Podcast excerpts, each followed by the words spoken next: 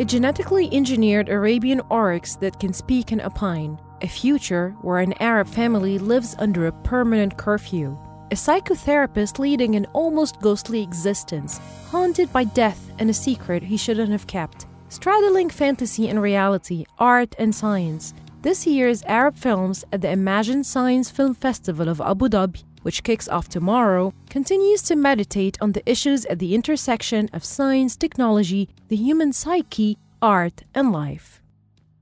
This is Pakinam Amer, and you're listening to a new episode of the Nature Middle East podcast, broadcasting from Cairo, Egypt.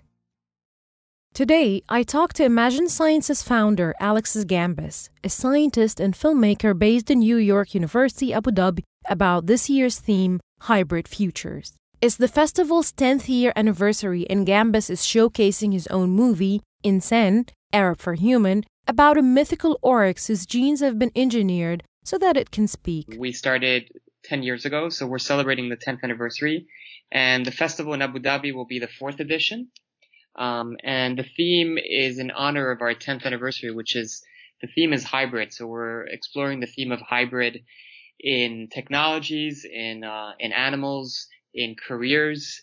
Um, so we're really focusing on kind of this idea, which is really at the base of the festival, which is what does it mean to be hybrid in today's, you know, society and, and how we think about technology, how we think about the environment. So, um, so that's the, the overarching theme of, of the festival.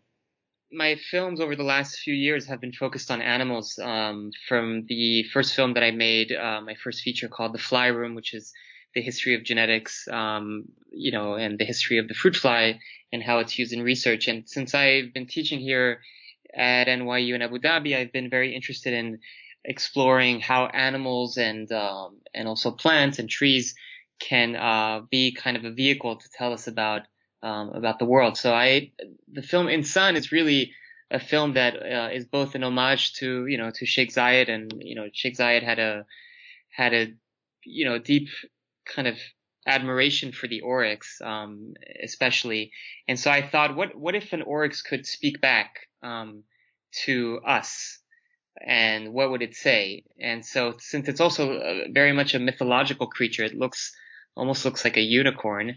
Um, it has this kind of beautiful, uh, almost like imaginary kind of appearance to it that I, I thought it would be a good animal to um, to talk about. You know, what if we had a genetically modified organism that um, had the ability to speak back to us about the environment, about its condition, about the state of our world. So yeah, so that was also in honor of the festival's theme, and uh, and I teach also a class here about uh, animal perspectives and how we think about animals in science and research in film um, and in the arts. In Insan, there is a deliberate blur between what's science and what's fiction. And in previous screenings, some members of the audience have approached Gambis believing that the oryx was actually real.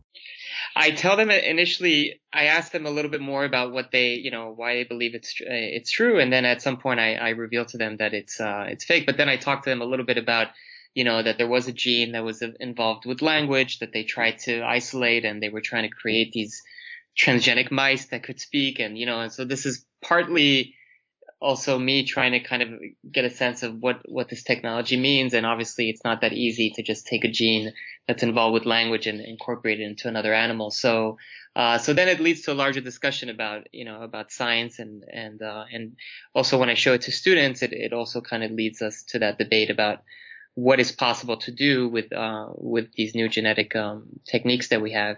But, um, but I, I'm, I'm very interested also in the animal uh, because there's a lot of things that sometimes we can't speak about either because of censorship or you know and i it's amazing to think that you could have the animal speak about these things you know about the environment about global warming about uh, the fact that it's endangered and it's always the human speaking for the animal you know?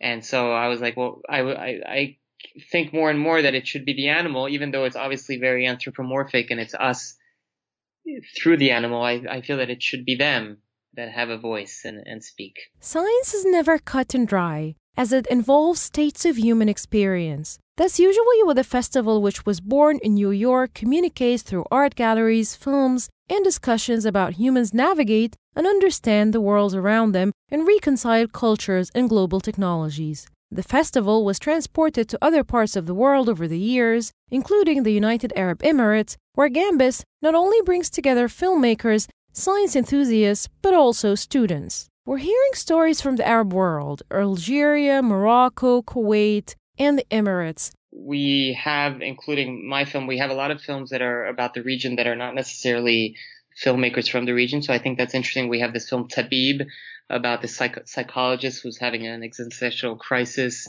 um, and is haunted by you know the stories of his patients um, and trying to kind of come to grips with that. And it's a famous Emirati actor from here. But I think the, these films really deal the the that lovely lovely life and um, Insan Remnants of the Hive also is a film about beekeeping in Ras Um, I think a lot of these films try to grapple exactly with what I was saying about kind of thinking about tradition and heritage, but also kind of creating this dystopian science fiction, you know, science fiction futures. And I think those are the best science fictions when you have kind of this harsh reality that combines with, um, you know, it's when you live in these kind of worlds where you need to speak up and talk about things, whether it's censorship, whether it's uh, the environment. I think that's when these science fiction worlds really uh, really come out and, and really take form.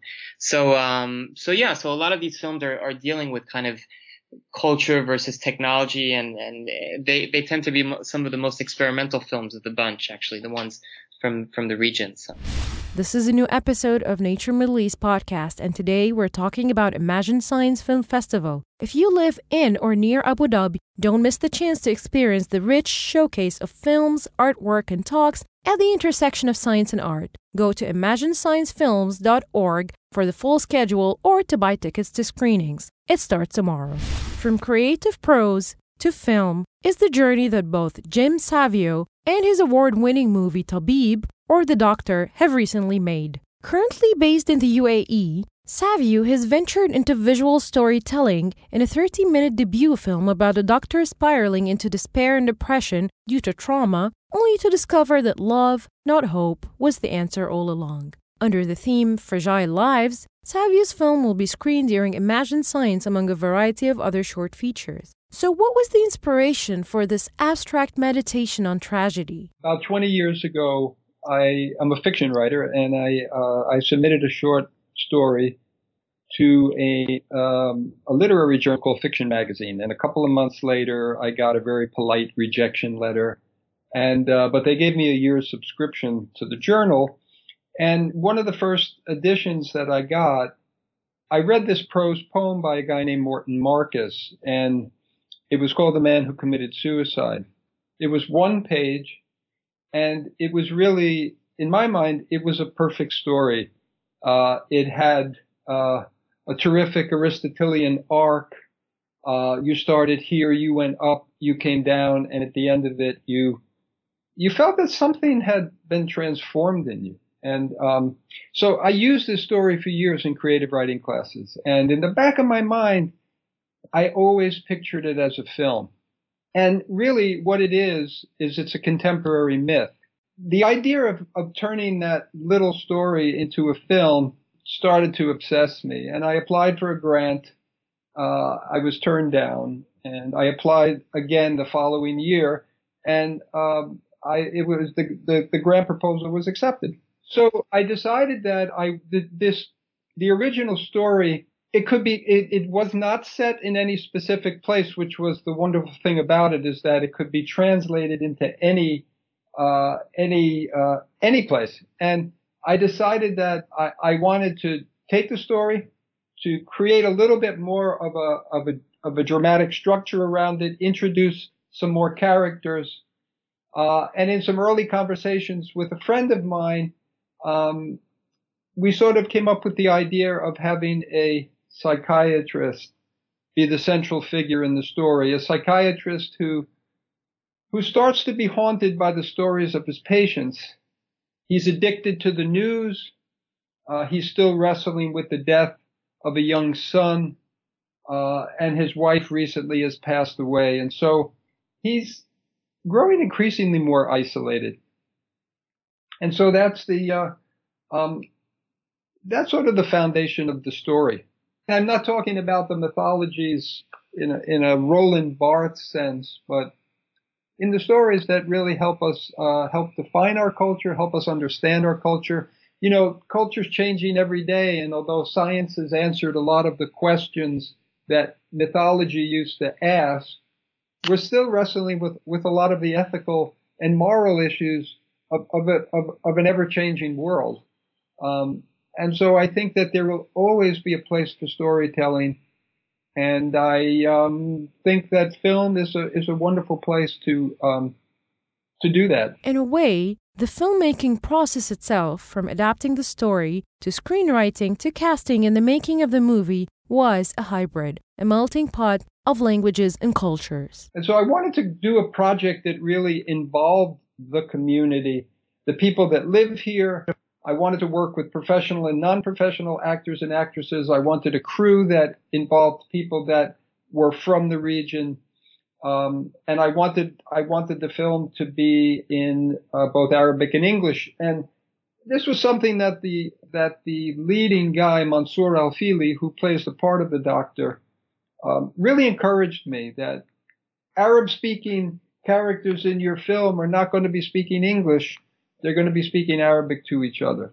And there were several other Emiratis that uh, that had a, role in the film, and so it was really great to just kind of create a little tiny film community that was in some ways representative of the larger community of Abu Dhabi and the UAE. The film is one of what I imagine to be four short films called the Musafa Quartet.